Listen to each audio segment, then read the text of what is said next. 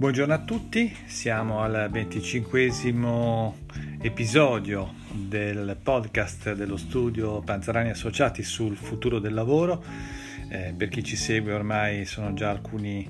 alcuni mesi che, stiamo, che, abbiamo lanciato questo, questo podcast su, su, questo argomento che riteniamo importante eh, perché ovviamente eh, ci coinvolge direttamente eh, a causa soprattutto in questo momento ovviamente della pandemia che ancora è con noi.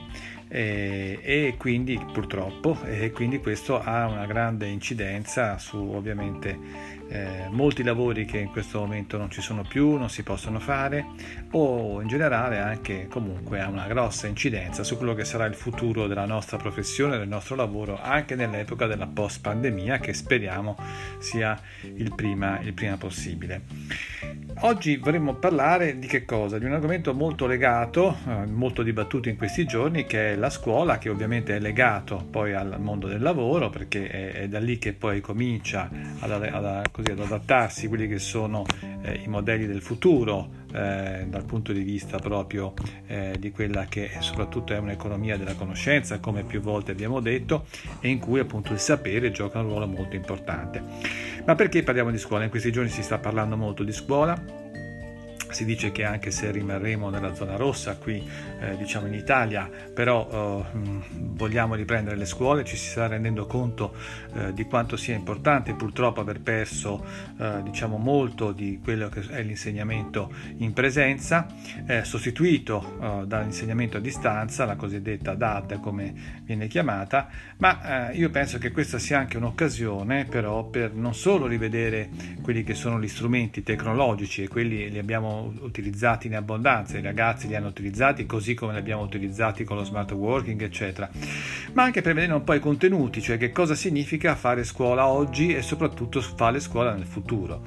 E oggi abbiamo una generazione che viene chiamata generazione Z, si parla dei millennials, dei nativi digitali, la generazione eh, screen agers, qualsiasi appellativo si voglia dare ai giovani nati nel pieno dell'era di internet, eh, diciamo che il comune denominatore è l'uso quotidiano della tecnologia, dei social media in tutte le reti sociali in cui sono, sono coinvolti. E diciamo che questo, diciamo, in questo momento è una sorta di di costrizione, se così possiamo dire, perché lo usano eh, diciamo al di là di quello che è il loro uso comune, ma si sa che eh, nelle, nelle, famiglie, nelle famiglie giovani, se uno ha un bambino piccolo, sa che già a due anni eh, la maggior parte dei bambini sa usare un tablet o uno smartphone per i giochi interattivi e crescendo si troverà a interagire con schermi sempre più funzionali che offrono loro stimoli sempre diversi. La scuola e quindi l'educazione davanti a questo flusso di dati che avanza non può che cercare di adeguarsi perché i paradigmi educativi e scolastici sono fermi al XX secolo e eh, diciamo oggi però ad apprendere sono gli studenti eh, diciamo di, eh, del secolo XXI e quindi c'è questo, questo grande scarto eh, quello che si dice che a fallire è l'idea di scuola impostata in maniera classica, accademica, che prevede un ascolto passivo della lezione, delle risposte alle domande che pone il docente. E questo purtroppo eh, si è visto anche in quella che poi è stata la trasformazione tecnologica, cioè si è utilizzato uno strumento diverso, ma il modello educativo è rimasto lo stesso. E quindi non si tiene conto che a cambiare è il modo di apprendere dei giovani, che, come si è visto, fin dalla tenerissima età per acquisire conoscenze sono abituati a interagire. Ecco, quindi questo è un punto molto importante. Io ricordo che all'inizio soprattutto di tecnologia si parlava molto nella scuola e l'idea del 2.0 era solamente quello di, di installare delle lavagne luminose multimediali eh, che poi appunto eh, venivano utilizzate come proiettori, quindi insomma era questo eh, diciamo l'alba della, dell'innovazione tecnologica nelle scuole. Oggi costretti dalla pandemia sicuramente siamo andati molto molto avanti, eh, però diciamo il, il, il discorso fondamentale è che eh, spesso e volentieri anche oggi i ragazzi si trovano ad assistere a lezioni che reputano noiose, poco coinvolgenti, dove memorizzano i concetti per gli esami, ma mm, non sono messi nelle condizioni di contestualizzare quello che apprendono.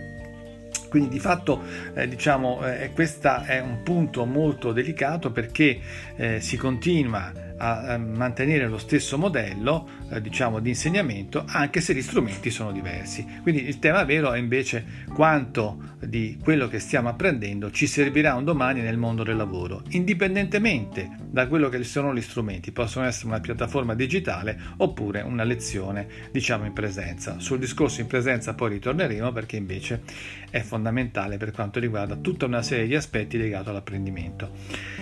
Volevo ricordare che Ken Robinson, lui è stato uno dei massimi esperti di educazione, è stato eh, nominato diciamo, esperto consulente per il Ministero dell'Istruzione Pubblica eh, in Inghilterra alcuni anni fa e lui ha contribuito a cambiare il sistema educativo, quindi ha mh, basato su principi più innovativi, ma famoso è stato un famosissimo suo intervento in TED eh, dove, dice, dove appunto parla della scuola, tra l'altro in modo anche molto divertente, però sui concetti fondamentali cos'è che lui sostiene? Sostiene che la scuola uccide la creatività, eh, stiamo educando le persone escludendole dalla loro capacità creativa. Il sistema educativo è basato sull'idea di abilità accademiche perché fu creato per venire incontro ai fabbisogni industriali, cioè si preparavano le persone sostanzialmente per un domani essere pronte a quello che era l'educazione di tipo industriale. Però lui dice questo, i dogmi del tranquillo passato sono inadeguati al burrascoso presente, la situazione è irta di difficoltà e dobbiamo essere all'altezza con la situazione, come diceva appunto Abraham Lincoln in un momento ovviamente di grande passaggio eh, nella storia degli Stati Uniti.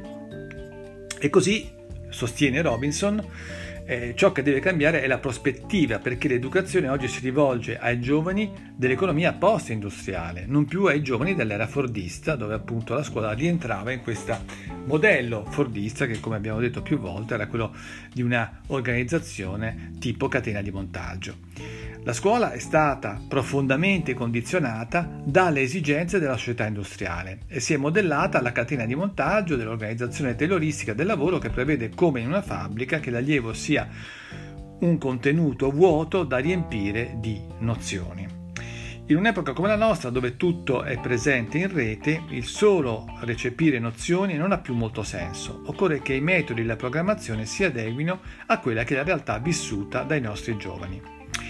La rivoluzione da intraprendere, dunque, sostiene sempre Robinson, è quella di far diventare il sistema educativo come leva di cambio e di trasformazione sociale e un suggerimento per il futuro, sempre secondo Robinson, può essere quello di adottare una nuova concezione di ecologia umana, nella quale cominciare a ricostruire la concezione della ricchezza delle capacità umane innovare dunque le fondamenta e i sistemi educativi.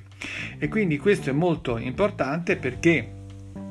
si rifà un modello di apprendimento completamente diverso in cui si utilizza la creatività e il capitale intellettuale eh, dei ragazzi e naturalmente la cosa importante come dicevamo all'inizio non deve essere un rapporto solamente di educazione passiva ma ovviamente di interazione continua con eh, diciamo, gli insegnanti.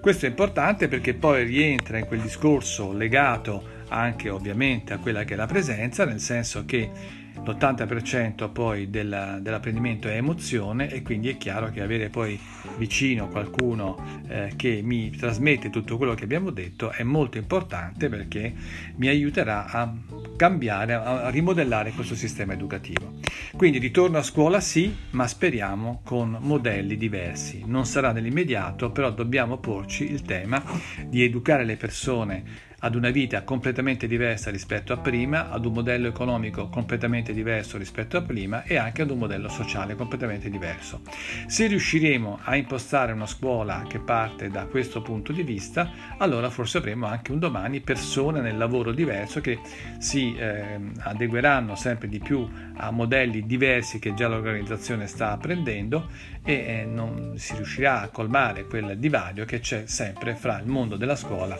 e il mondo del lavoro. Grazie a tutti per aver ascoltato anche questo, questa nostra riflessione sulla scuola. Nei prossimi giorni sappiamo le persone ritorneranno, si spera e riteniamo che questo sia molto importante, ma dobbiamo veramente lavorare affinché il sistema educativo cambi profondamente su una base completamente diversa come quella che, Rob- come quella che Robinson ci suggerisce. Grazie a tutti e appuntamento al prossimo episodio e seguite sempre il podcast dello studio Pantrani Associati sullo studio del, sul futuro del lavoro. Grazie.